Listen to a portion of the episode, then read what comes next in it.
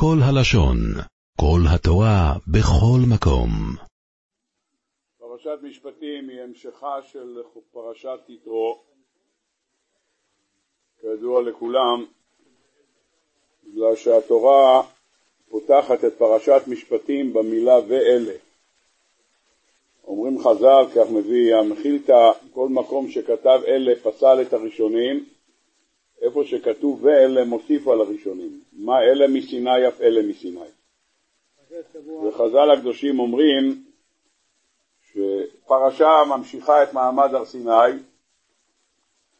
והסיבה שהפרשה ממשיכה ואלה המשפטים, כל מקום שכתוב ו' מוסיף על הראשונים. אם כתוב אלה, פסל את הראשונים, אם כתוב ואלה, מוסיף על הראשונים. כותב רבי אליהו מזרחי, הראם, כותב, רבי אליהו מזרחי כותב בספר שלו הראם, שהמעמד הזה הנמשך בקולות וברקים, כמו שהיה במעמד הר סיני, גם פרשת משפטים נאמרה בקולות וברקים בדיוק כמו מעמד הר סיני, אותו דבר. כמובן האור הקדוש חולק עליו ואומר שזה לא ייתכן, אבל צריך לדעת שרש"י עצמו כך כותב במסכת תענית, כותב רש"י שהשכינה לא הסתלקה משם אכן ממעמד הר סיני עד היום שבו החל השראת השכינה במשכן, ראש חודש ניסן. כותב רש"י בתענית כ"א עמוד ב' לא נסתלקה שכינה עד לוחות אחרונות שניתנו ביום הכיפורים וגם כל ימות החורף שעסקו במלאכת המשכן שחטה השכינה בהר ומשם ניתנו כל המצוות בקולי קולות ולפידים אומר רש"י כיום קבלת עשרת הדיברות עד אחד בניסן שהוקם המשכן ונסעה וזזה השכינה מן ההר וישבה לה על הכפורת אלה הדברים שכותב רש"י בגמרא במסכת תענית. כל אחד שקורא את זה שואל את עצמו שאלה, למה הנושא של מעמד הר סיני נמשך גם על המצוות האלה שהתורה פורטת כאן. יש לנו למעלה מחמישים מצוות בפרשה הזאת, אבל רובם עוסקות בבניינים של בין אדם לחברו, עניין של כל אלמנה ויתום לא תענון, מצוות השבת אבדה, דיני שומרים, שור המזיק, אה, אדם המזיק, שור, בור, כל הדברים האלה שכתובים כאן בפרשה, וכל אחד שואל את עצמו, מה, למה זה צריך להיפתח בקולות וברקים בדיוק כמו מעמד הר סיני, מה הסוד הטמון כאן. כדי להבין את היסוד של הדברים, הייתי רק רוצה לעמוד על דברים שכותב הספר בים דרך, והוא כותב יסוד מאוד מאוד מעניין. הקדוש ברוך הוא כותב הראש בביאורו למשנה במסכת פאה אילו דברים שאין להם שיעור, הפאה והביקורים וכולי, כותב הראש, דע כי הקדוש ברוך הוא חפץ במצוות שבין אדם לחברו יותר מאשר במצוות שבין אדם למקום. הקדוש ברוך הוא מעוניין במצוות שבין אדם לחברו יותר ממה שהוא מעוניין במצוות שבין אדם למקום. והסיבה, דבר ראשון, מה מונח בזה? כיוון שזה דבר, דבר שנדרש לקיום העולם. אי אפשר לקיים את העולם אם היחסים שבין אדם לחברו הם לא יחסים טובים. ולכן הדבר הראשון שהתורה פותחת לנו, אלה המשפטים אשר תשים לפניהם, אומרים חז"ל, לשים דיינים אצל המזבח. למה נסמכה פרשת דיינים למזבח? לומר לך שתשים דיינים אצל המזבח, דבר ראשון התורה דורשת מינוי דיינים. למה? כי בלי דין אין, אין עולם, העולם לא יכול להתקיים בלי דינים, לכן הדבר הראשון שהתורה כותבת כאן, אלה המשפטים אשר תשים לפניהם, כותב רש"י, ולמה נסמכה פרשת דינים לפרשת מטות? לומר לך שתשים סנהדרין אצל המקדש, אצל המזבח, זה גרסה שנייה. פירוש הדבר, שהקדוש ברוך הוא דורש מאיתנו למנות דיינים, זה הדרישה, וגם מאומות העולם הוא דורש את זה. אחד משבע מצוות בני נוח, זה חוץ מעבודה זרה, גילוי ראש ואיחוד דמים, יש א', ב', ג', ד', עבר מן החי, ברכת השם, גזל דינים. גם אומות העולם חייבים למנות דינים, אי אפשר להמשיך לנהל את העולם הזה אם אין מערכת משפט כמו שצריך. אלה הדברים שכותב כאן רש"י, זה היסוד שכתוב כאן בסייעתא דשמיא. אחרי שלמדנו את היסוד הזה, אני רוצה ברשותכם לעמוד, מה?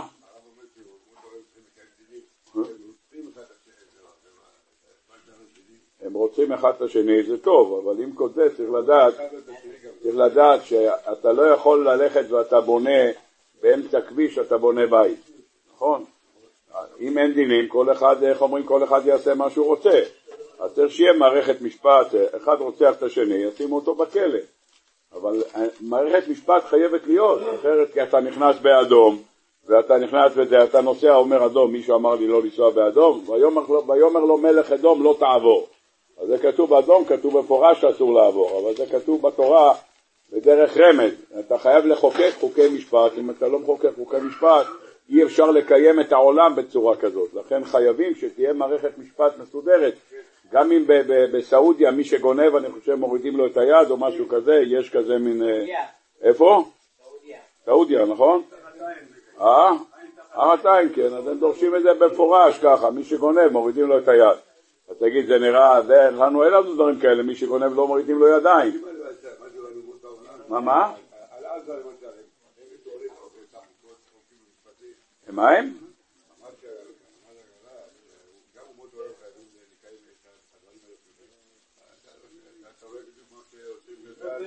עזה זה לא בני אדם. טוב, אלה הדברים שכותבים רבותינו. אני רוצה רק ללכת עם הקו הזה, לעמוד על דבר מאוד מאוד יפה, שראיתי שמביא אותו הספר מגדים חדשים בשם הלבוש, ויש לו ספר על חושן משפט, נקרא בשם עיר שושן. זה הספר שלו. ושם הוא עומד על שאלה יפה מאוד. מה השאלה? ביום הראשון והשני לבריאה היה כל העולם מים. כל העולם. בראשית ברא אלוקים את השמיים ואת הארץ, והארץ את התוהו ובוהו וחושר על פני תהום, ורוח אלוקים מרחפת על פני המים. הכל נעשה מסביב למים. ביום השני, הקדוש ברוך הוא הפריד בין מים עליונים למים תחתונים. ביום השלישי, הקדוש ברוך הוא אמר למים שייכנסו במקום אחד, ייקבעו המים במקום אחד, ותיראה היבשה. באותו רגע שהיה יבשה, אמר הקדוש ברוך הוא, תדשי הארץ דשא, עשב מזריע זרע, עץ פרי וכולי, כאן כבר הקדוש ברוך הוא בא ואמר לעשות דשא, ואחרי זה עץ, עושה פרי, כל, עץ פרי עושה פרי, כל מה שהתורה מביאה בפרשת בראשית. שואל הספר עיר שושן לבעל הלבוש שאלה מאוד יפה. אומר למה התורה, למה הקדוש ברוך הוא אמר תוצא הארץ דשא? הוא אומר למה תדשי הארץ דשא ולא תדשי הארץ עשב? למה? עשב זה דבר כולל, זה כולל כל סוגי העשבים, זה כולל גם דשא וגם סביונים וגם כלניות. דשא זה מין אחד, זה רק מין של דשא. הוא אומר, אם אתה מדבר שהתורה רוצה שהכל יצא, צריך לומר, תדשא הארץ עשב, לא דשא. כך שואל הרב בדרך הדרוש שלו. הוא בא להסביר משהו בחושן משפט, אז הוא כותב בדרך הדרוש שלו. הוא אומר, מה, מה מונח כאן בעניין הזה בדרך הדרוש? הוא אומר דבר יפה מאוד. אולי אני אקדים הקדמה קצרה. יש ספר שנקרא בשם אוזניים לתורה. אוזניים לתורה זה ספר שחיבר אותו הרב זלמן סורוצקי, הוא מחבר הספר הזה, ובספר הזה שנקרא בשם אוזניים לתורה, הוא חיבר עוד ספר אחד, שנקרא בשם הדעה והדיבור. עוד ספר שנקרא הדעה והדיבור, שם זה לא רעיונות קצרים, זה מה שאמרנו עכשיו, אוזניים לתורה, זה וורטים קצרים על, ה... על הפסוקים. הדעה והדיבור זה מאמרים. בחלק א' מאמר י' יש לו מאמר על מצוות פרו ורבו. המצוות פרו ורבו, הקדוש ברוך הוא ציווה את הדגים, פרו ורבו, וציווה את החיות ומילאו את הארץ וכבשוה וכולי וכולי. אז הוא מדבר שם על מצוות פרו ורבו, ותוך כדי הדברים שלו הוא שואל שאלה מאוד יפה. ישנה, אנחנו בכל יום מימות השבוע אומרים מזמור. והמזמור שאנחנו אומרים זה השיר שהלוויים היו אומרים בבית המקדש. הגמרא במסכת תמיד, בסוף מסכת תמיד, בעמוד האחרון, שואלת הגמרא למה אנחנו אומרים ביום ראשון את זה, ולמה ביום ראשון את זה, ולמה ביום שישי השם מלאך גאות לבש, למה כל אחד ואחד מהימים, למה אנחנו אומרים אותו? אז יש שאלה, מה מונח כאן? מדוע אנחנו אומרים דווקא את המזמור הזה ביום הזה, ולמה את המזמור הזה ביום הזה, מה מונח כאן? נו, אתה שואל אנשים, למה פתאום אומרים השם הלך גאות לבש ביום שישי, יגידו לך יום שישי קצר, אז עשו מזמור קצר. אז הוא אומר, זה לא בגלל שהיום שישי קצר. אומרים השם הלך, כי ביום הזה נברא האדם הראשון, והמילים הראשונות שאמר האדם הראשון לאחר שהוא עמד על רגליו, הוא אמר השם הלך גאות לבש, לבש השם עוז יתעזר. אלה המילים הראשונות שאמר אדם הראשון. בשעה שהוא נברא, באו כל הנבראים, חשבו שהוא הוא האלוקים, כי ראו דמות שלו ולא ראו מה זה, כולם חשבו, באו כולם והשתחוו, למה? מה אתם משתחווים לי? בואו אני ואתם ונשתחווה לפני מי שאמר והיה עולם, פתח אדם הראשון ואמר השם מלאך גאות לבש, לבש אסור מעוזית הזר. זה המזמור שאמר אותו אדם הראשון. היות, מה? הוא אמר למחרת, בשבת. יום קודם הוא אמר השם מלאך גאות לבש. והיות והוא אמר את המזמור הזה כשהוא המליך את הקדוש ברוך הוא למלך, וזה היה ביום שישי, לכן אנחנו אומרים את המזמור הזה ביום שישי. כך מופיע. ביום שלישי מה אנחנו אומרים? מזמור לאסף, אלוקים ניצב בעדת כל, בקרב אלוקים ישפוט. מה זה מזמור לאסף, אלוקים ניצב בעדת כל, בקרב אלוקים ישפוט? על מה מדובר? מדובר על היום שבו הקדוש ברוך הוא אמר, יקבעו המים אל מקום אחד ותראה היבשה. אומר, מה יש ברגע שיש יבשה? אומרת רש"י במקום, למה אומרים את המזמור הזה? אומר רש"י במסכת תמיד, כי באותו רגע שיש יבשה, אז אפשר להביא בני אדם שיגורו שם. אם אפשר להביא בני אדם שיגורו שם, אז הבני אדם ידונו. אם הבני אדם ידונו, לכן מזמור, אתה אומר מזמור לאסף, אלוקים ניצב לעבודת כל, בקרב אלוקים ישפוט. למה? כי יבואו בני אדם, ובני אדם יגורו שם, והיות ובני אדם יגורו שם, אז יהיה מערכת משפט. ולכן באותו יום שנברא האדמה, כשנבראה האדמה, אז יש מקום לשים בני אדם. אם יש מקום לשים בני אדם, אז כשאתה שם בני אדם, אז אתה יכול לדון. אלה הדברים שכתוב בגמרא במסכת תמיד, בדף ל"ג עמוד ב', אלה הדברים. יוצא רבותיי שכשהקדוש ברוך הוא ברא את האדם, המטרה שלו הייתה שהבן אדם יחיה על גבי הקרקע ולא על גבי המים, כי בני אדם לא יכולים לחיות במים, וביום ראשון, שני וחצי שלישי היה כל העולם מים, אז בני אדם לא יכולים לחיות. ברגע שיש לך יבשה, היבשה נותנת לך את האפשרות לקיים בני אדם, ואז כשיש לך בני אדם, מה אתה עושה? אתה מקיים מערכת משפט. זה מה שאומרת הגמרא במסכת תמיד, דף ל"ג עמוד ב'. אומר הלבוש בספרו עיר שושן, על פי זה תבין טוב מאוד. אומר הספר הזה, לכן אמר הקדוש ברוך הוא בדרך רמז, ביום שלישי ברגע שיקבעו המים במקום אחד תראה יבשה, אמר הקדוש ברוך הוא תדשא הארץ דשא. מה זה דשא? דשא זה ראשי תיבות דין, שלום, אמת. דשא ראשי תיבות דין, שלום, אמת. אומרת המשנה במסכת אבות פרק א' משנה י"ז, על שלושה דברים העולם קיים, על הדין, על האמת ועל השלום. אומר הלבוש, יוצא שהעולם קיים בזכות מה? בזכות שלושת הדברים האלה. שלושת הדברים האלה זה דין אמת ושלום, מה הראשי תיבות שלהם? דשא. אומר הקדוש ברוך הוא באותו רגע שניתנה יבשה, אומר הקדוש ברוך הוא יש יבשה, עכשיו אפשר להתחיל לקיים דין אמת ושלום, זה מה שאתה יכול לקיים ברגע שיש יבשה. עד כאן הדברים שאומר הספר עיר שושן. אם ככה אני רוצה ברשותכם לעמוד על דבר מאוד יפה שכותב הספר אוזניים לתורה, לבאר למה הקדוש ברוך הוא דן את דור המבול דווקא במים. מה פתאום הוא ציווה שיהיה מבול וכל העולם משתף במים, הקדוש ברוך הוא אין לו שום בעיה, כמו שקורח ועדתו נכנסו לתוך בור בשנייה אחת, כולל אפילו מחט אצל ה... אפילו בגד אצל הכובס, אומרים חז"ל, בא מהחנות של הכובס, נכנס לאדמה, כדי שלא יישאר מחט אחת, שלא יישאר לקורח מכל הסביבה הזאת, אז הקדוש ברוך הוא אין לו בעיה לעשות בור ולהכניס לתוכו את כל תושבי העולם ברגע אחד. למה נוח צריך לבנות תיבה 120 שנה בפרוצדורה וללכת ולחזור? מה מונח כאן בכל הנושא הזה שהקדוש ברוך הוא הלך ועשה מבול? התשובה לכך היא פשוטה. כי הקדוש ברוך הוא הותיר מקום אחד בעולם ששם אין לא מושל ולא קצין ולא דין והעולם מתנהג באנדרלמוסיה, הן מבחינת עריות והן מבחינת גזל. איזה מקום מתנהל באנדרלמוסיה?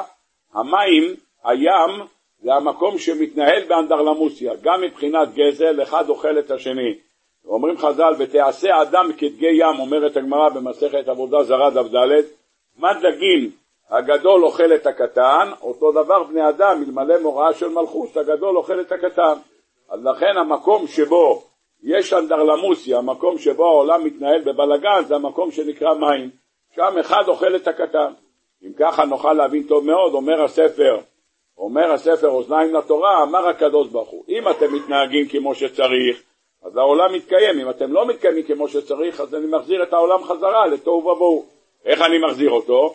למים בחזרה, למה? כי במים שם יש אנדרלמוסיה, שם אחד אוכל את, את השני, ויש שם גם אריות, אומרת הגמרא במסכת בבא בתרא, אנו דגים פרי צינינו, כך אומרת הגמרא, אז במים יש לך את המוצב של גזל ואריות, זה נמצא שם.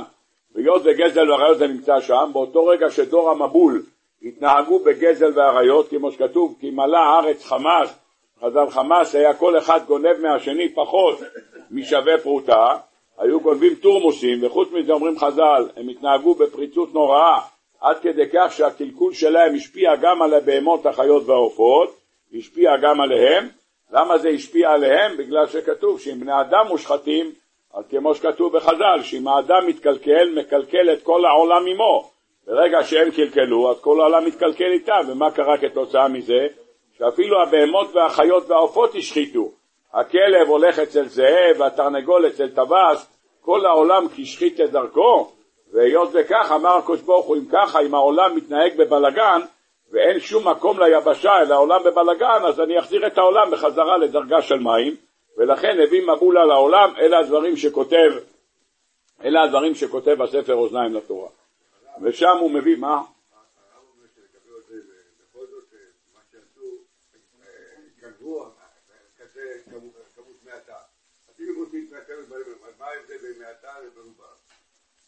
בפוחת משווה פרוטה אתה לא יכול לתבוע. הם לקחו תורמוסים, כתוב שהם ניגשו לאחד, אמרו לו כמה עולה בוטן? כמה בוטן, הוא אומר כמה עולה? הוא אומר לא עולה, הם הביאו אלף תלמידים וכל אחד אכל בוטן. ואמרת ארבע קילו. ותימוק כל היום בחנות גרעינים, אתה בא לקנות בחנות גרעינים, מה עושים? אתה אומר לו תן לי בבקשה 100 גרם גרעינים שכונים, בינתיים אתה אוכל 400 גרם קשיו. הוא רק טועה, ברוך השם, טעמי החיים זכור. אותו דבר, מה?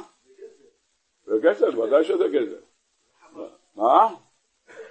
זה גזל, ודאי שזה גזל. אלא אם כן הבעל הבית אומר, למה לא תטעם? אבל אם הבעל הבית לא בטוח שהמוכר הוא הבעל הבית, לפעמים יש לך שהמוכר הוא בכלל לא בעל הבית, הוא שכיר, הוא בכלל לא בעל הבית, עובד לפי שעות. אבל זהו, זה סכנה גדולה, זה בעיה גדולה שאנשים תואמים וכולי וכולי, טוב. מה? אם קונים מה?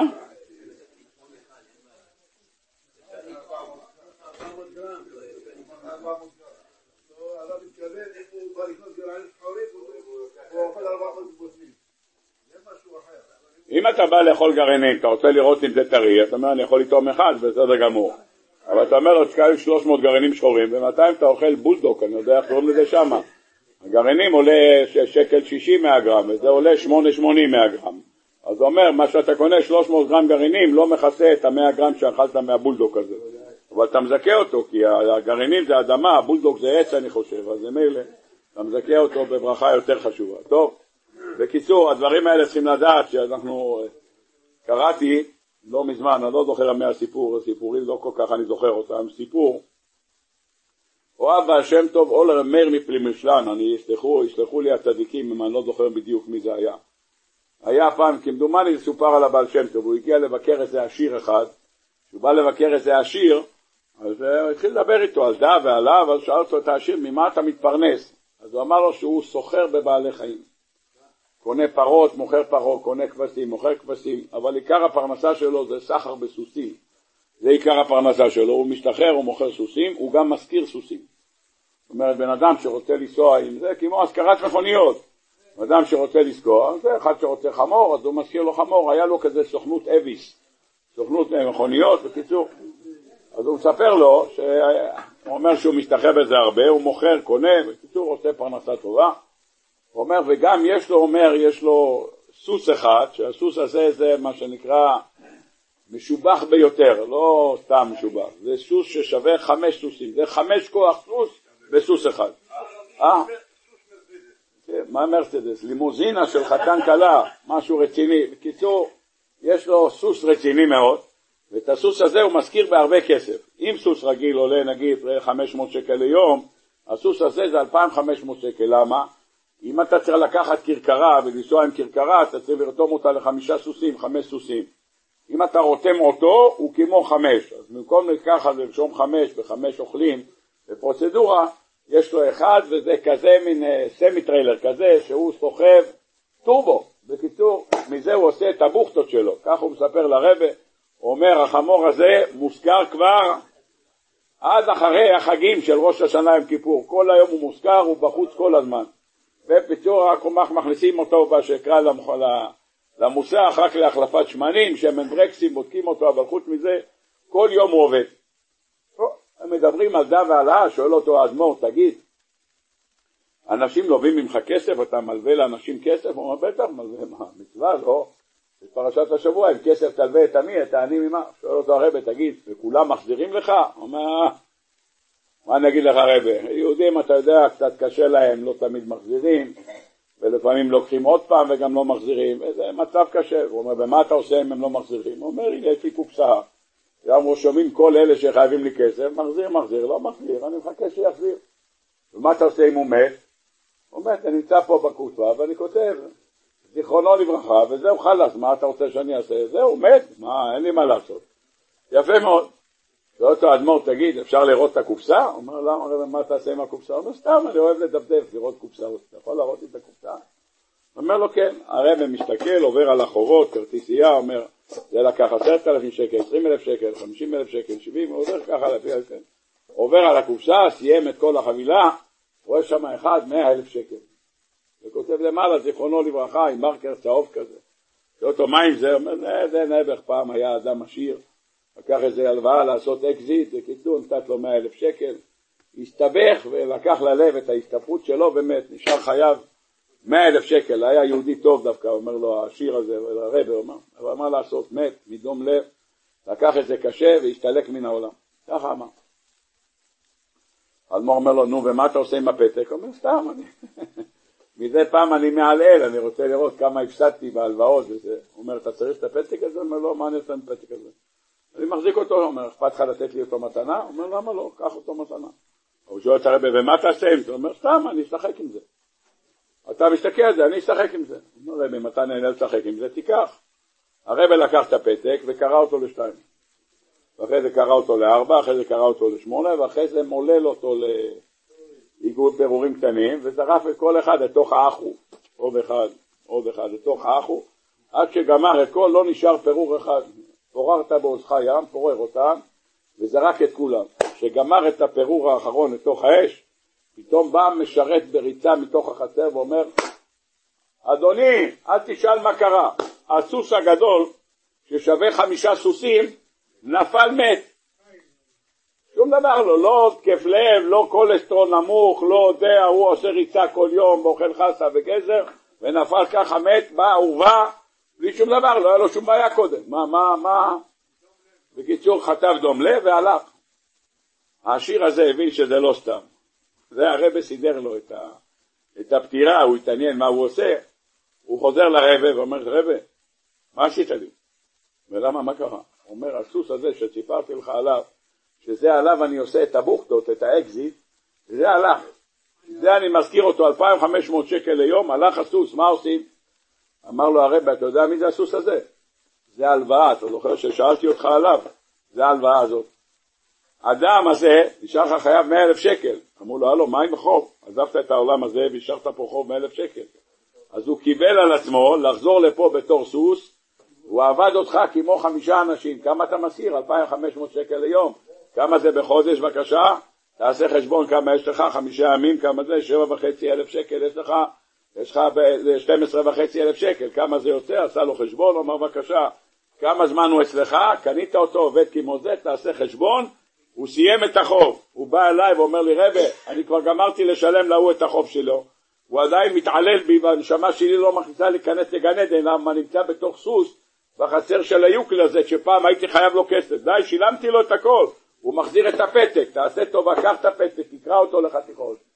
קרעתי לחתיכות, זרקתי באש, נגמר הפירור האחרון, נגמר החוב, והבן אדם הלך לעולמו, וברוך השם עכשיו הולך לגן עדן, ללמד אותנו שאדם גונב משהו שידע, זה לא הולך בחינם, אתה חוזר בחזרה או בתור סוס, או בתור גמל, או בתור צ'וק, או בתור מכסה מנוע, אתה חוזר לפה. לכן צריך לדעת שהיום ברוך השם יש המון מקומות שעשו דבר נפלא. זה נקרא נקי כפיים, אני לא יודע אם שמעתם מהדבר הזה, מה? נקי כפיים, כן. אתה יודע מה זה נקי כפיים? לא. בעשרת ימי תשובה יש בכל הרחובות, יש מודעות נקי כפיים. מה זה אומר נקי כפיים? אנחנו לא יודעים אם אנחנו גרמנו נזקים למישהו, אנחנו לא מודעים. והגמרא אומרת שגזל מקטרג בראש. אדם שיש לו גזל זה מקטרג בראש. יש גזל שאתה אפילו לא מודע שאתה גוזל, אתה אפילו לא יודע. אתה עומד באמצע רחוב סוקולוב, ואתה פוגש מישהו ואומר, או יעקב, יש לך את המספר של שמשון? הוא אומר כן, הוא מחפש בטלפון שלו, מאחוריך עומדים 30 מכוניות בתור, עד שאתה תקח את הטלפון של שמשון, כן? אז א', גזלת להם זמן, כל אלה שמחכים. חוץ מזה יש שם שתי מוניות גם. שתי מוניות, והיות ויש שתי מוניות, אז מה? המוניות האלה דופק המונה. עד שאתה תקבל את הטלפון של שמשון, הוא נדפק לו 2.40. אז מונית אחת שתי שקל 40, ועוד מונית אחריו גם שקל 40, ועוד אחת עוד 2.40. גנבת כבר שבע וחצי שקל משלושה אנשים. איך תחזיר להם? מה? יש הרבה, נו, זה, לא רק בבני ברק, כל מקום. וחוץ מזה, וחוץ מזה, שיש לך עוד כמה דברים חוץ מזה. יש לך מושג שאתה עושה רוורס ואתה נוקע בתקבון של מישהו מאחוריך, נכון? אתם יש לכם מכוניות, אה? כן, עוזב והולך, אתה מסתכל, נגע בטומבון, אתה אומר, נו, טמבון בטמבון נגע, הוא הכל בסדר גמור, מסתובב לא קרה לו כלום, מה, לא? אם אתה תצא החוצה לבדוק, יצעק לך מישהו, אה, אה, מה, מה, מה אתה עושה? אה, אתה עושה הלאה, הכל בסדר גמור, ואולי כופפת לו שם משהו, אה, לא כופפתי, בטח יש לו טמבון חזק, לא כופפתי לו שום דבר, נכון? אתה, מה? מי שילם לו? אתה שילמת לו 1,500 שקל? נגיעה קטנה למה שילמת לו? ואני חייב כמו הסוסה. לא, למה? תשלח אותו למוסר. זה הסוס אני שילמתי. לא, למה? תשלח אותו למוסר, במוסר יעלה לך פחות. לא, יעלה. מה, למה היה יותר? טמבון? מה פתאום? זה טמבון שכולל הכנף, זה משהו מיוחד. מה פתאום? מה פתאום? שום דבר לא. אני, בא אליי מישהו גם כן ככה, אמר לי, אה, כופפת לי את הטומבון, וזה, התקשרתי לחבר שיש לו מוסך, אמר, קבל אותו, בבקשה, אמרתי לו טלפון למוסך, תתקשר אליו, תלך לתת את הטיפול, אני אשלם למוסך. הוא בכלל לא בא. הוא בכלל לא בא. לא, אין ביטוח, זה צד שלישי, צד רביעי, צד חמישי, רק, רק מקיף, אבל מי שיש לו צד רביעי אין לו שום דבר. אתה צריך לשלם, וחוץ מזה שההשתתפות עצמית לפעמים היא יותר גרועה מאשר ה... נכון, נכון. אז זהו, אז לא, אני יש לי לך מישהו, חבר מוסכני, כמו הפחח, אז אמרתי לו, תשמע, דפקתי מישהו את הטומבון שלו, הוא רוצה 7,800 שקל, כאילו, 7,800 אני קונה לו אוטו חדש במחיר הזה. אמרתי לו, בבקשה, זה הטלפון שלו, תיגש המוסך פה, בבקשה, בזה, ליד מ"מ, תכנס אליו, הוא יתקן לך את הטומבון, תגיד לו, עוד לא משלח אותך, וזה הכל. שאלתי את החבר שלי, הוא בא, אומר, לא דובים ולא זבובים, למה שיבוא? זה לא עולה שקל וחצי, למה שיבוא? מה, מה, אלא מה? מנסים לסחוט ממך, ועברתי כאלה סאגות הרבה בחיים שלי. צריך לדעת, מה? צריך לדעת. היה לי פעם נס כזה, פעם אחת יצאתי מרבי עקיבא, פניתי לרחוב רבי טרפון. רבי עקיבא האמינה לרבי טרפון. נכנס לי אופנוע, נכנס לי אופנוע לפני שאני פניתי, נכנסתי מהצד, לעקוף אותי מצד, מצד ימין, לא מצד שמאל, עקף אותי מכאן. אה, הוא מתאבד. מתאבד? הוא נשתטח על הרצפה ליד הבית מרקחת שם, ועשה לי הצגה כאילו הוא מת, יצא לו קצף מהפנים ו... וכולי וכולי. למזלי, למזלי, היה ברחוב רבי טרפון עמד צלם והסריט את בית הכנסת הגדול. הסריט את בית הכנסת הגדול. עמד שם וצילם את בית הכנסת הגדול עם מצלמה כזה, משהו זומבה גדול כזה, עמד, והיה לו במסרטה את כל מה שקרה. כל מה שקרה היה לו בסרט.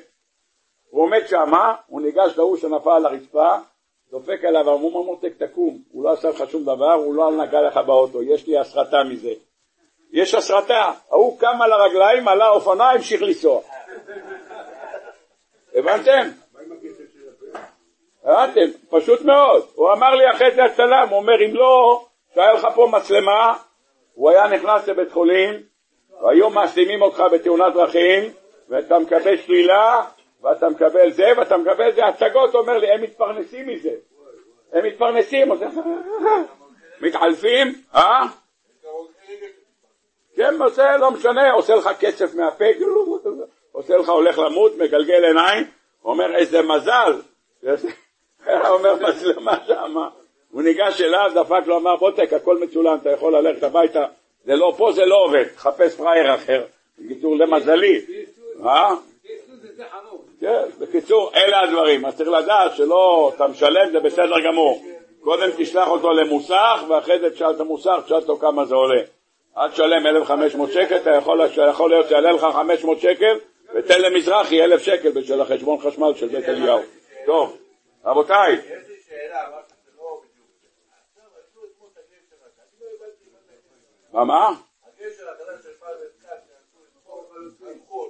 מה זה אומר?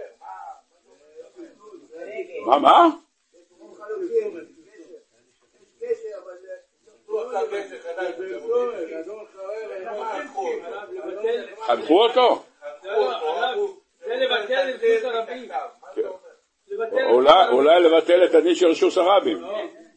לבטל את רשות הרבים. זה מה ש...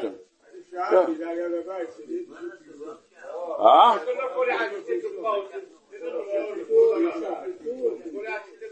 לא. ואני חושב שאפשר לעבור עם עגלות למעלה, זה המטרה. המטרה ש... כן, אבל זה רק לבטל, לבטל את רשות הרבים. כן. בקיצור, יופי, ברוך השם. לא ידעתי שלך. טוב, מה שנוגע אלינו, מה שנוגע אלינו, זה מה שהעניין של גזל. אומר הספר, אומר הספר הלבוש, בספר עיר שושן, שלכן כתוב תדשי הארץ דשא, דשא ראשי תיבות, מה יש לך? דין שלום אמת. אמר הקדוש ברוך הוא, ברגע שאני בורא עולם, העולם צריך שיהיה בו דינים, וזה מערכת המשפט, אי אפשר לקיים עולם בלי מערכת משפט. על פי זה אומר הספר, הדעה והדיבור, בחלק א', מאמר י', יסוד נפלא ביותר. אנחנו ביום הכיפורים קוראים בתפילת, בתפילת מנחה, קוראים פרשת האריות, שפרשת החמאות, ואחרי זה קוראים מה? הפטרה של יונה. מה קרה יונה? הקדוש ברוך הוא שלח את יונה ללכת להינבא על העיר נינווה.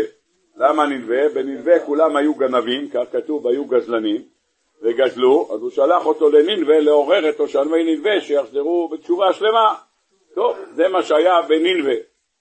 מה שעשה יונה, הוא לא רצה ללכת, אז הוא הלך ליפו, וירד לירכתי הספינה, ואמר לה, הוא משלם לה את הספינה שתפליג לתרשיש, תרשישה. לא היו מספיק אנשים באונייה, אומרת הגמרא במסכת נדרים, אז הוא שילם את כל האונייה, כמה שעולה, כמו שפעם היינו נוסעים עם אוניות שירות לירושלים, אתם זוכרים, היה כיסא אחד ריק, יכלת לחכות חצי שעה, אמרתי לו יאללה, צא לדרך, תעבור ברחוב השומר, יהיה בן אדם טוב, אם לא, נשלם לך את הזה, לא נחכה פה עכשיו שלוש שעות, יהיה לנו זמן.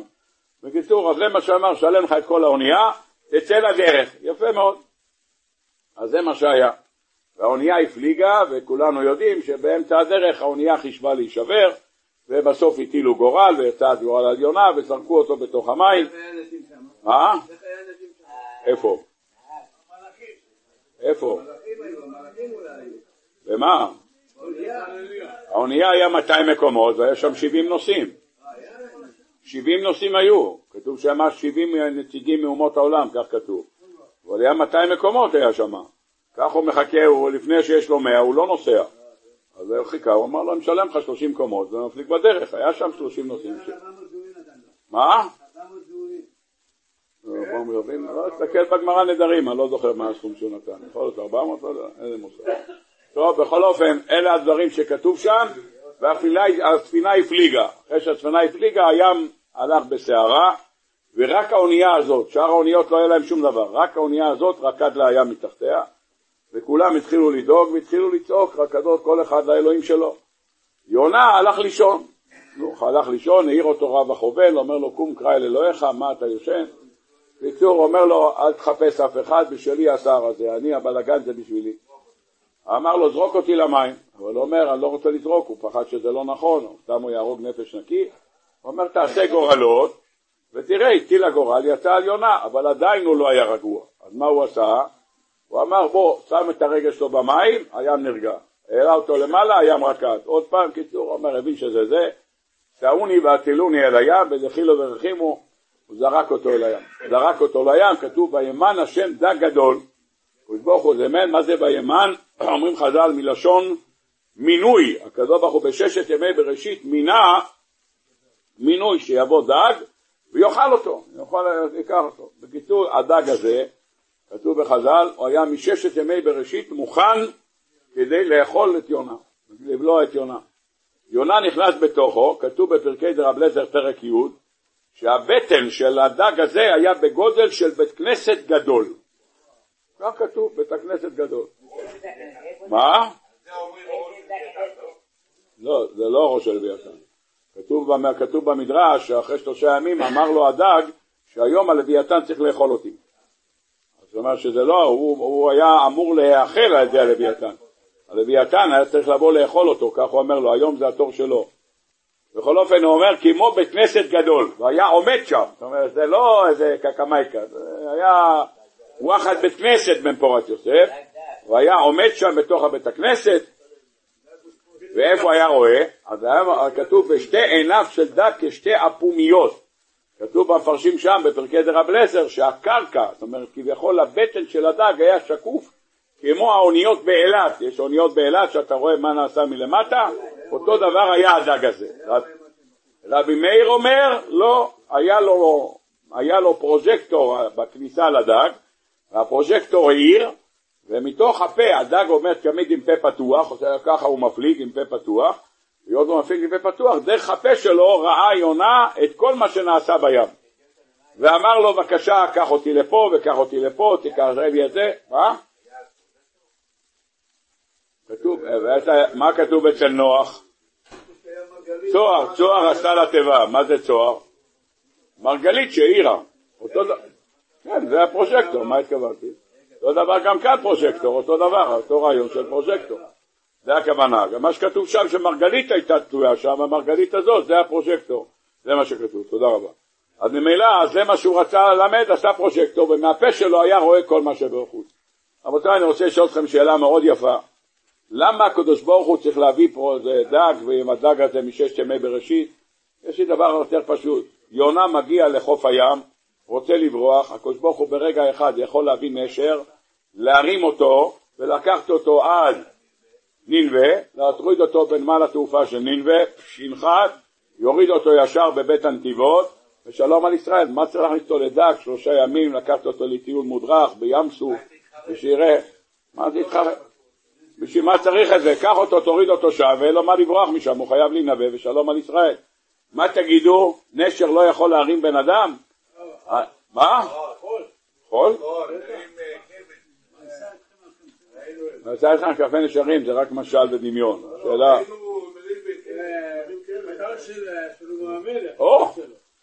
אז כתוב, כתוב שהחתן של שלמה המלך נכנס בתוך שור, כך כתוב, נכנס בתוך שור, והנשר לקח גם את השור וגם את החתן. אה? לא, היה רואה, כן. נכון. כתוב. רואה? במדרש, במפרשים לא ראיתי שהוא היה רואה. ראיתי שהוא היה דלפון, זה מה שכתוב. היה דלפון והיה עני, זה מה שכתוב. פלא פילי פלאות. אני לא יודע, מה? קציה? אני לא יודע. יש לא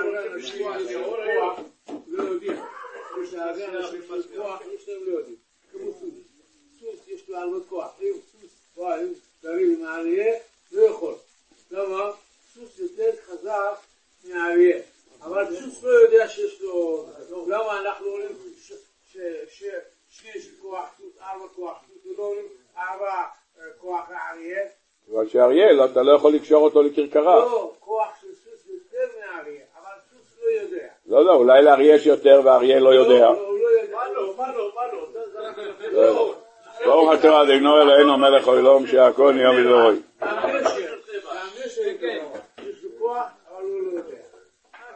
מפריע. אני לא יודע להגיד לכם, יש לו, זו פעם ראשונה שראיתי עכשיו את הסיפור, חיפשתי מקור לזה, חיפשתי מקור לזה, אני לא יודע להגיד לכם, יש איזה מקור, אין איזה מקור, כולם כותבים, כולם כותבים איתה במדרש, אני את המדרש הזה לא מצאתי, אז אני לא יודע להגיד לכם אם יש במדרש, אין במדרש, אני לא יודע, אבל זה מה שכולם מביאים איתה במדרש, ראיתי את זה בכמה ספרים, שנשר יכול להרים בן אדם, אם נשר יכול להרים בן אדם, למה צריך את האונייה הזאת, זו השאלה. התשובה שכותב הספר אוזניים לתורה, הספר הדעה והדיבור, שהקדוש ברוך הוא שם אותו בתוכו, כי הוא לא רצה ללכת להינבא על נינווה. הוא חשב גנבים, מה זה גנבים? העולם תמיד גנבים, אומרת הגמרא, גזל ואריות, נפשו של אדם מחמדתם. כל אחד גונב בקטנה, זה גונב בגרעינים, וזה גונב בו, וזה גונב שם, כל אחד גונב. הוא לא ידע שהגניבה זה חלק בלתי נפרד מההוויה של נינווה. רצה הקדוש ברוך הוא להראות ל- ליוינו איך נראה עולם שכולם גנבים. אז אמר לו תרד למטה, לקח אותו למטה ושם אותו בתוך הדג, ועשה שהדג יהיה שקוף, כשהדג יהיה שפוף, הוא ראה מתוכו איך שאחד אוכל את השני, והגדול אוכל את הקטן, ובגע עוד יותר גדול אוכל את היותר גדול. הוא אמר, אתה רואה? אתה רואה? ככה זה נראה עולם של גנבים. אתה רואה? ככה זה נראה עולם של גזענים. הגדול, אומרת הגמרא, ותעשה הים כדגי הים. מה בים הגדול אוכל את הקטן? אותו דבר בנינווה, היה אותו דבר. לכן לקח אותו הקדוש ברוך הוא דווקא בדרך הגג ולא העביר אותו עם נשר לכפות אותו, אומר בוא אתה תראה, תבין על מה אני רוצה, שתראה איך מתנהל עולם שכולם גנבים, לכן הוא שם אותו שם. ולכן זה היסוד הגדול שלמדנו כאן בנושא הזה של גזל ומשפט, שאלמלא, כמו שכתוב, אלמלא מוראה של מלכות, איש את רעהו חיים בלעו. כותב הראש, דע לך שהקדוש ברוך הוא חפץ יותר במצוות שבין אדם לחברו הרבה יותר מאשר מצוות שבין אדם למקום. למה? כי אי אפשר לנהל, הספר מגדים חדשים אומר דבר יפה מאוד, אם יש לבן אדם מריבה עם איזה ילד של אדם אחד, אומר האדם, אתה יודע מה, בוא איתי מכות, עזוב את הילד שלי. למה עזוב את הילד שלי? אומר, בוא איתי, למה? אם אני אחטוף מכות, אני יכול לעמוד בזה. הילד שלי לא יכול לעמוד בזה. פירוש דבר, אומר הקדוש ברוך הוא, כביכול, כביכול, במושג מושל, עדיף שתעבור על עבירות שבין אדם למקום, רק לא בין אדם לחברו. למה? זה הילדים שלי. ואני רוצה הילדים שלי שלא תפגע בהם. ולכן אומר הקדוש ברוך הוא, אני מבקש ממך, בבקשה, שהמצוות שבין אדם לחברו יהיו חשובות בעיניך. לכן פתח הקדוש ברוך הוא מיד אחרי מעמד הר סיני, באותם קולות וברקים, את כל הדינים שקשורים למה? כל הדינים שקשורים למערכת שנקראת מערכת פשוטה, של אדם פותח בו, שור שמזיק, אדם שמזיק, שן שמזיק, כל הדינים האלה, אתה שואל, זה מה שהקדוש ברוך הוא פותח, תפתח בדינים חשובים, הלכות רגלים, הלכות שיש בהם כרת, אכילת חזיר, לא חסרים עבירות, מצווה של אכילת מצה בפסח, דברים חמורים. במה הוא פותח? בגנב שנמכר בגנבתו, בבת שנמכרת לשפחה, באלמנה ויתום לא תענון, באדם ש, שמדליק אש והאש הזאת הולכת ונכנסת במקום אחר. אדם פותח בור ולא מכסה אותו. כל מיני דינים שאתה אומר, זה החשוב אחרי מעמד הר סיני? התשובה היא כן. כותב המביט בספרו בית אלוקים דבר נורא. כמה אותיות יש בתרי"ג במעמד הר סיני, עשרת הדיברות שבוע שעבר. כמה אותיות יש? קע"ב זה מילים. מילים יש קע"ב. תיבות יש קע"ב. תיבות יש 172 עקב אשר שמע אברהם בקולי. זה יש 172. כמה אותיות יש? מה מה? 620 עם אשר לרעך. אומר בעל הטורים עד אשר לרעך יש לך 613. עם אשר לרעך, אשר זה שלוש, לרעך זה ארבע, ביחד יש לך 620. כך כותב בעל הטורים בפרשת שבוע שעבר. ושם הוא כותב דבר פלא. הוא כותב, מה? כמניין כתר. ושם הוא דובר דבר פלא שה-613 זה התרי"ג מצוות והשבע זה שבע מצוות בני נוח. והדבר הזה הוא פלא, כי מה זה שבע מצוות בני נוח? אם יש לך תרי"ג מצוות, יש בתוך את השבע מצוות בני נוח, אז לכן ראיתי שכותבים שזה טעות, צריך לומר שבע מצוות מדרבנן, לא שבע מצוות בני נוח, אלא שבע מצוות מדרבנן, שהן סוגרות את הכתר. יש לנו 613 מצוות, ועוד שבע מדרבנן, זה ביחד נותן כתר. נפלא ביותר. כותב המלביט בספרו בית אלוקים. תגיד, יש לך 620 טעויות, איך זה מחולק בשתי הדיברות, בשתי הלוחות? חמש חמש זה נכון, אני שואל מבחינת אותיות.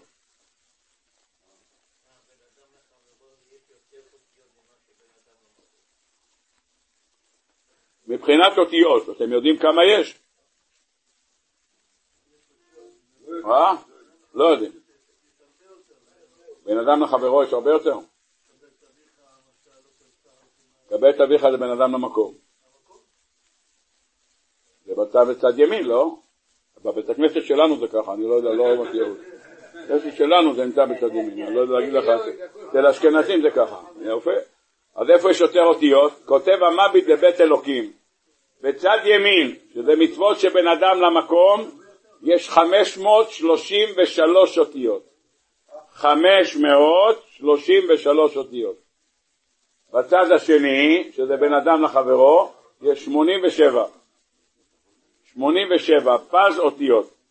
לא תרצח, יש לך שש אותיות. לא תנאף, שש אותיות. לא תגנוב, שש אותיות. אז אין לך הרבה. אחרי זה יש לך בלא ת- וזה, שם יש. לא תחמוד, יש את רעך, עבדו, שורו וכולי וכולי, שם יש לך יותר.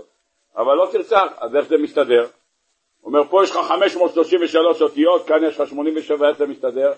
כותב המביט בספרו בית אלוקים, דע, כי הצד שבין אדם לחברו היה אותיות גדולות. ואנוכי השם אלוקיך אשר הותיר מצרים בית עבדים לא תרצח, זה, זה כתוב אותיות קטנות. ולא תרצח ולא תנאף, יש אותיות גדולות. לא תרצח בגדול, ולא תנאף בגדול, ולא תגנוב בגדול. פירוש דבר, למה? כי הקדוש ברוך הוא כשהוא רוצה להבליט, כן, להבדיל אלף אלפי הבדלות, אתה הולך לסופר, יש להם מבצע על קפה נגיד, נכון? אז מה הם כותבים? שלוש קפה חמישים שקל, מבצע, שלוש קפה חמישים שקל. בשלוש קפה חמישים שקל, מה אתה עושה? אתה הולך לקנות, נכון? מי לא קונה קפה מגורען חמישים שקל? זה מבצע, לא ככה עולה עשרים וחמש שקל אחד, או עשרים ומשהו, אתה קונה חמישים שקל לכבוד פורים, נפלא, צריך לבדוק אם יש מבצעים כאלה, צריך לבדוק שלא פג התוקף. בדרך כלל, מבצעים כאלה זה שבועיים עוד שבועיים זה כבר לא שווה כלום, אז לכן, אה? כן, אז לכן צריך לבדוק את זה. טוב, אתה לוקח מבצע כזה, משלוח מנות, לרבל, למלמד, למורה, לגננת, בקיצור, אתה מה, רז יפה. אתה מגיע לקופה, ואתה רואה שאתה משלם, על כל אחד 21.90, אומר, רגע, כתוב שלוש, אומר, תסתכל מה כתוב באותיות הקטנות, כתוב, רק אם אתה קונה מ-7,200 שקל ומעלה, אז אתה מקבל את המבצע. פירוש הדבר, שזה כתוב בקטן. מה כתוב בגדול? מה שאתה רוצה, הסופר רוצה שאתה תראה, זה כתוב בגדול. אומר המביט, כמובן במושג מושאל, אומר המביט אותו דבר. אומר, דע לך, שמה שהקדוש ברוך הוא כתב בקטן, זה אנוכי השם אלוקיך אשר תתיך מארץ מצרים בית עבדים. זה היה כתוב באותיות קטנות. מה היה כתוב בדיברה השנייה? לא תרצח היה כתוב בגדול, לא תנאף היה כתוב בגדול, כל אחד מהם בגדול. למה? להראות לך שהקדוש ברוך הוא חפץ יותר במצוות שבין אדם לחברו יותר מאשר במצוות שבין אדם למקום. ולכן אחרי מעמד הר סיני ואלה המשפטים אשר טסים לפניהם, עניין פתיחת בור ושור המזיק ודיני שומרים, כל זה נאמרו באותם קולות ואותם ברקים כמו שהיו במעמד הר סיני, שלא תמיר, אה, דבר צדדי, שור, זה, זה הכל דברים צדדיים, זה לא דברים צדדיים, אלה דברים מרכזיים בעבודת השם, כי הקדוש ברוך הוא חפץ יותר שבני אדם בעזרת השם יחיו באהבה ואחווה ושלום ורעות ותהיה השראה ושכינה ביניהם, זה הקדוש ברוך הוא חפץ יותר מכולם. נכנסים בעזרת השם, מה? לא אמר לפני חגים. אה, נקי כפיים, אז אני אגיד לך מה, יש בעשרת ימי תשובה, בכל הבתי דינים פה בבני ברק, יש דבר שנקרא נקי כפיים. אני לא יודע ממי גנבתי, לא יודע איך גנבתי, ואם אתה גזלת אז התפילה שלך לא מתקבלת בתפילת נעילה, כתוב למען נחדל מעושק ידינו, ואם יש לך עושק על הידיים התפילה לא מתקבלת. אז מה עושים? הולכים לבית דין ונותנים אלף שקל, אלפיים שקל, כמה שאתה רוצה, אתה נותן שמה, והם רושמים פלוני בן פלוני נקן כסף, אם הוא פגע או הזיק מישהו והוא לא יודע למי הוא הזיק, אנחנו לא תמיד מודעים איזה מונית עמדה מאחורה והזקתי לה, והם מזכים לאותם בני אדם, כתוב שאם אדם גזל והוא לא יודע מי הוא גזל, מה כתוב? שיעשה צורכי רבים, כך כתוב, יעשה צורכי רבים. אני לא יודע כמה גזלתי ואיך גזלתי ומה, אתה שם שם אלפיים שקל, אומר בבקשה קח הכסף, הנה אלפיים שקל, ואתה שם את זה אצלהם, והם מזכים לאותם אנשים שאם פגעת בהם, הם מזכים להם את הכסף הזה, ובזה אתה מנקה, מה? איזה מציונות טוב. איזה מציון מצוין, לא רק שלא טוב, אפילו מצוין. אבל כשאתה רוצה לטפל בנושא של נקי כפיים, אתה רוצה לטפל, הם עושים זיכוי, יש איזה תהליך שהם מזכים את אותם אנשים שהזקת להם, זה נקרא נקי כפיים. מה? איפה זה? מה? אני לא יודע, זה- זה מתפרסם בעיתונים, על הקירות, יש לך ברוך השם מלא, לפני הימים נוראים יש לך מלא מודעות, איפה עושים כפרות, איפה נקי כפיים, איפה כל זה, יש לך תקרא במודעות, יש לך את הדבר הזה. יהי רצון, כמו שקבע, נקי כפיים ובר לבב, שנבוא למעלה נקיי כפיים, שלא יהיה לנו גזל על הידיים ונזכה לגאולה השלמה, משנכנס אדר מרבים בשמחה, שהקדוש ברוך הוא יביא שמחה בכל בתי ישראל. עולם שלם של תוכן מחכה לך בכל הלשון, 03 617 1111